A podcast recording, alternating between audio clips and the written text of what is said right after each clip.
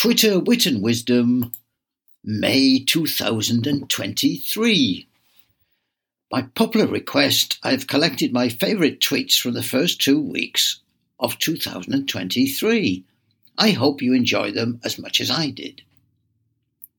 At Mr. Stephen Allen. I have a confession. I didn't pledge allegiance during the coronation.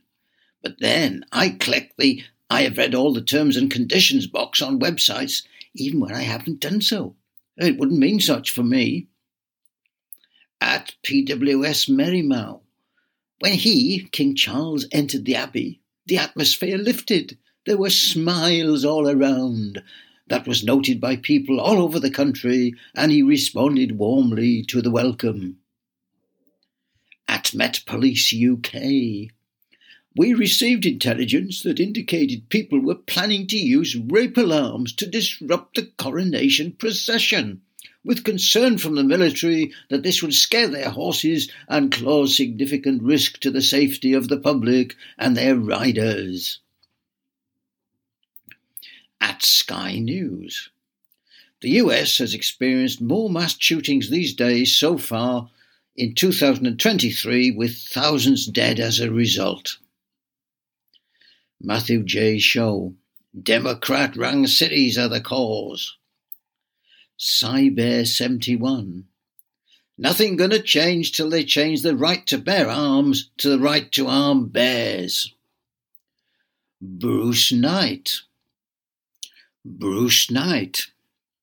The reaction to the shooting in Texas yesterday told me what I already knew. Elected Republicans and their voters will never move on guns.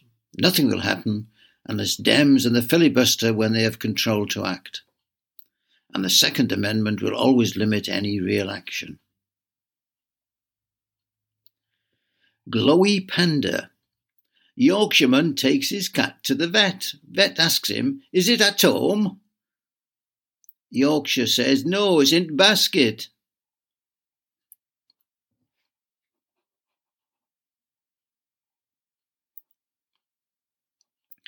At Tolly B. Fun fact Mark Twain died in 1910. Shania Twain was born in 1963. Never the twain shall meet. Dave Summersmith. In 1959, a coffee maker was an optional extra in VW cars.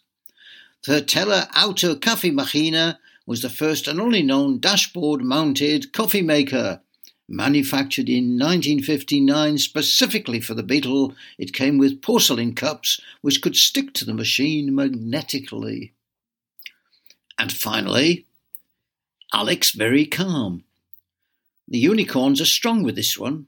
Brexit stopped Ukraine invasion from succeeding, Jacob Rees-Mogg says. You row it. Let's admit it, it's thanks to Brexit that Moses was able to receive the Ten Commandments and was able to read them. That's all. I hope you've enjoyed this collection of tweets as much as I enjoyed compiling them. Oh, and apology for the pathetic attempt at a very good joke about a Yorkshire accent in which the vet said, Is it a Tom? And the Yorkshireman said, No, it's here in bag. Oh, that's a bit better. Bye for now.